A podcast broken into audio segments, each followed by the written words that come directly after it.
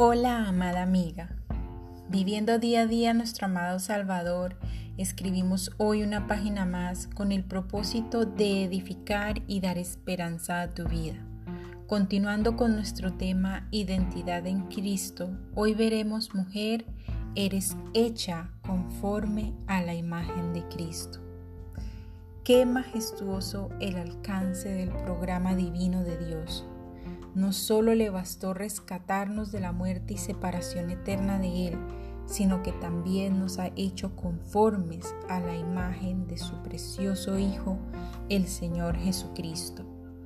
Pablo declara en Romanos 8:29 esta preciosa afirmación, porque a los que antes conoció, también los predestinó para que fuesen hechos conforme a la imagen de su Hijo, para que Él sea el primogénito entre muchos hermanos.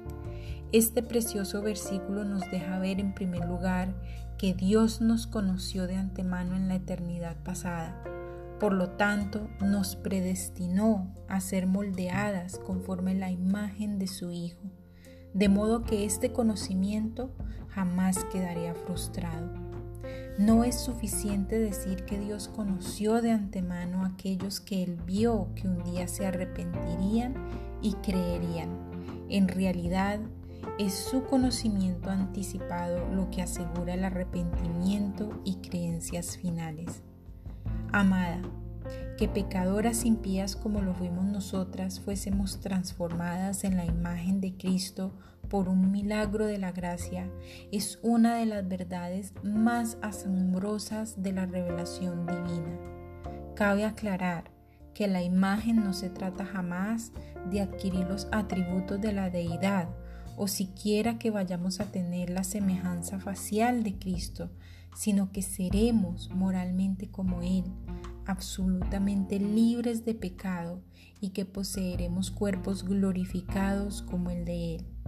Indudablemente en aquel día de gloria, Él será el primogénito entre muchos hermanos, y la palabra primogénito aquí se refiere al primero en rango de honor.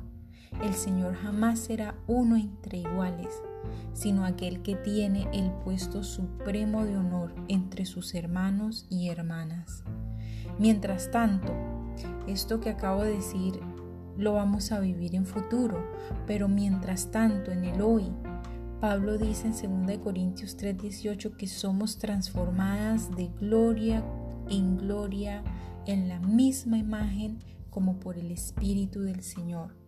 Por eso es que es tan importante que pongamos nuestra mirada en el Señor, no fijando los ojos en nuestro propio yo, ya que esto trae derrota, no fijando la mirada en otros, ya que trae desaliento, sino concentrándonos en la gloria del Señor.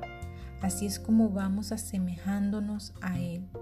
Esta transformación a su imagen no es un proceso instantáneo, sino una gloria siempre creciente.